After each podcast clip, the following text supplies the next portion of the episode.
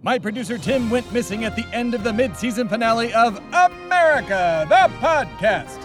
And I, Thebadias A. Starred, the embodiment of and only hope for America, aim to find him. These are the Search for Tim transmissions.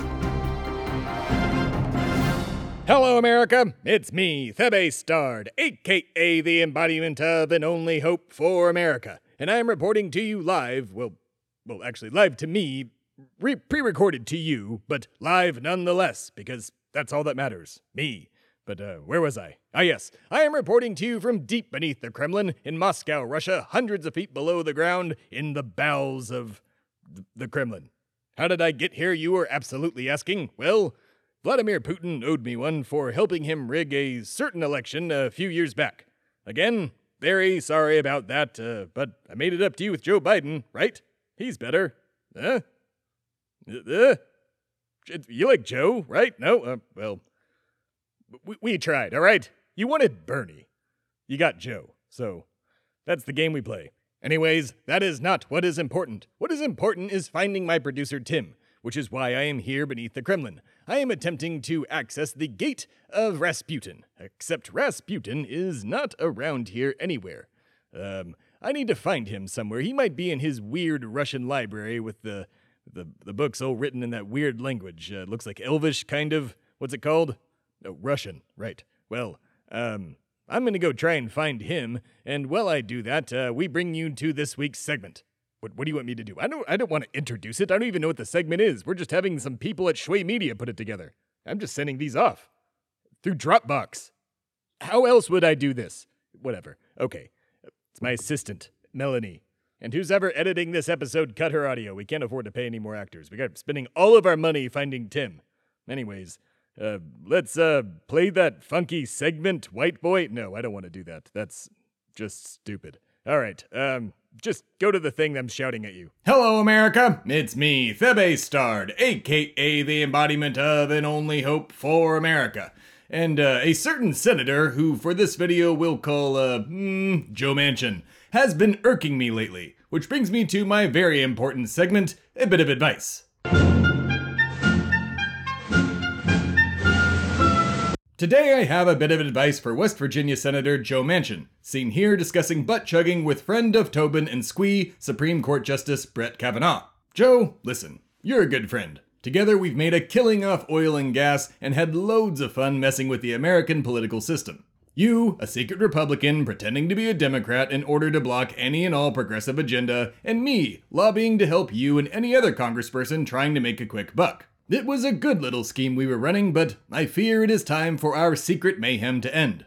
I know I told you to block absolutely everything the Democrats put forth in order to stall until the next GOP led stranglehold on Congress, but that was years ago and the political environment has changed. Some Republicans, like Congressman and domestic terrorist sympathizer Madison Cawthorn, are embracing their inner Nazi, while others, like Mitt Romney, who still believe in democracy, just want to do their jobs while enjoying their chocolate milk. That said, your continued efforts to block things like the bipartisan infrastructure bill, the budget plan, and being a general thorn in the side of progress seems to have done quite a bit of damage, and will continue to do more damage to this great nation unless you, uh, reel it back in.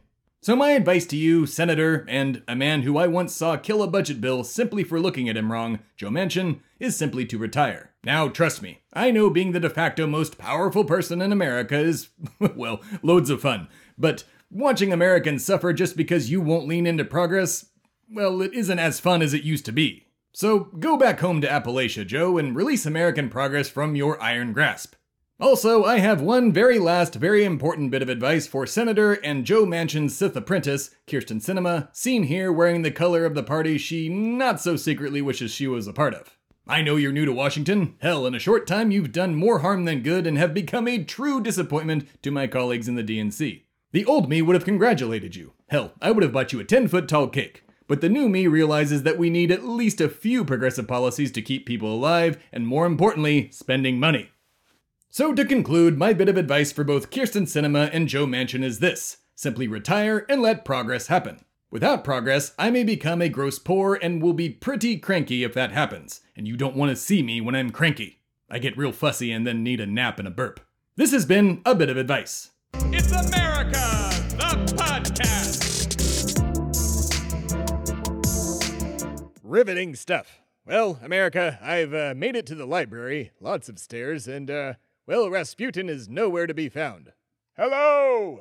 Rasputin, are you here? It's Thebadiah Stard. Hello? Still nothing. Also, probably shouldn't yell in a library. Well, that's what Tim always told me. when was he ever right about anything? Uh, well, I'm stumped. Uh, oh, oh, there's a note. Aha! Uh, let's see, what does this say? Uh, uh, my Russian's a little rusty. Um, out to lunch. Rasp. Ah, okay. Um, oh, there's a P.S. Ivan left the keys to the doorway in the break room. Please don't open the door like you did last time. Oh boy, wonder what that was about. Um, okay.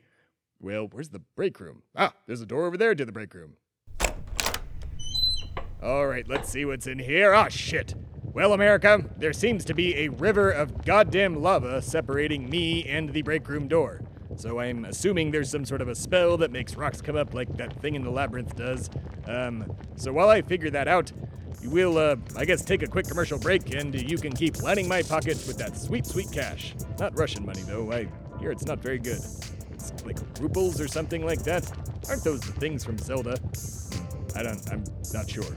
I only care about dollars. Your dollars. Give me your dollars. We'll be right back.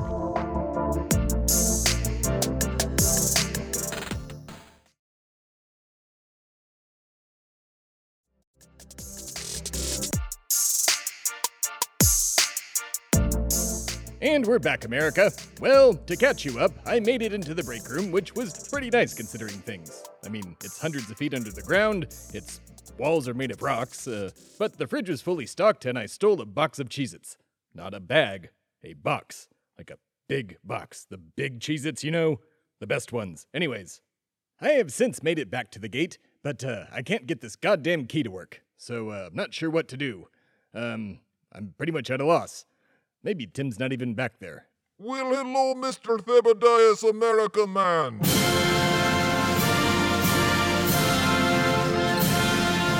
Rasputin! Ah, hello, old friend.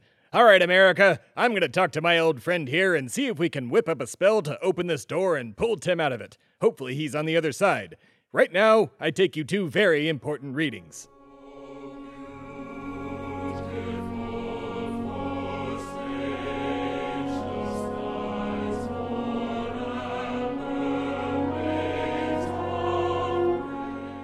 On today's very important readings, we hear from the Massachusetts Gazette and the Boston Weekly Newsletter from December 23, 1773, discussing the Boston Tea Party. The newspaper reads Just before the dissolution of the meeting, a number of brave and resolute men, dressed in Indian manner, approached near the door of the assembly, gave the war whoop, which rang throughout the house and was answered by some in the galleys, but silence being commanded and a peaceable deportment was again enjoined till the dissolution. The Indians, as they were then called, repaired to the wharf where the ships lie that had the tea on board and were followed by hundreds of people to see the event of the transactions of those who made so grotesque an appearance. They, the Indians, immediately repaired on board Captain Hall's ship, where they hoisted out the chests of tea, and when upon deck, stowed the chests and emptied the tea overboard. Having cleared this ship, they proceeded to Captain Bruce's and then to Captain Coffin's brig. They applied themselves so dexterously to the destruction of this commodity that in the space of three hours they broke up 342 chests, which was the whole number in those vessels, and discharged the contents into the dock. When the tide rose, it floated the broken chests and the tea insomuch that the surface of the water was filled therewith a considerable way from the south part of the town to Dorchester Neck and lodged on the shores. There was the greatest care taken to prevent the tea from being purloined by the populace one or two being detected in endeavoring to pocket a small quantity were stripped of their acquisitions and very roughly handled. It is worthy of remark that although a considerable quantity of goods were still remaining on board the vessels, no injury was sustained. Such attention to private property was observed that a small padlock belonging to the captain of one of the ships being broke, another was procured and sent to him. The town was very quiet during the whole evening and night following, those persons who were from the country returned with a merry heart, and the next day joy appeared in almost every countenance, some on occasion of the destruction of the tea, others on account of the quietness with which it was effected. One of Monday's papers says that masters and owners are well pleased that their ships are thus cleared. End of article. Well, America, that was indeed a close one. They mentioned the lock being broken, but they luckily didn't mention all of the things I stole out of that asshole's quarters. No matter, I'm pretty sure the statute of limitations on theft, especially from a foreign adversary, are, uh, pretty null and void at this point. Besides, I've used that Kraken pipe so many times that I really don't think they want it back. This has been Very Important Readings.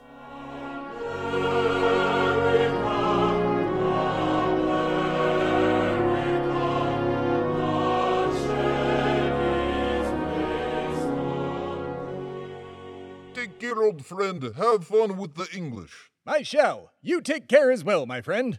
Well, America, the gate of Rasputin was a bit of a wash. As it turns out, the only thing he keeps in the pocket dimension behind the gate is about 2,000 cases of vodka. So, while it's nice to drink and have fun with, not really helpful in finding Tim. Not to worry, though. Rasputin, the embodiment of and only hope for Mother Russia,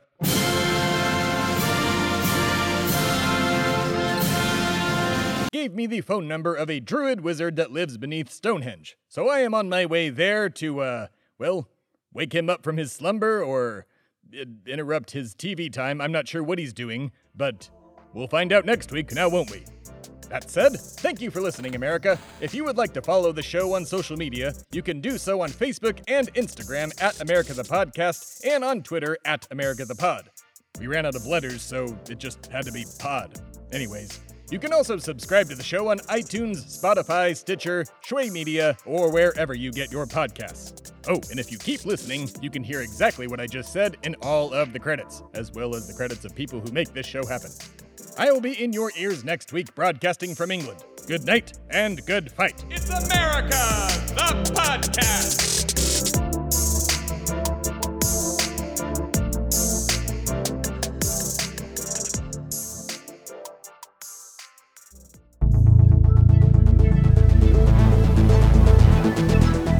Been a production of Shway Media, all rights reserved.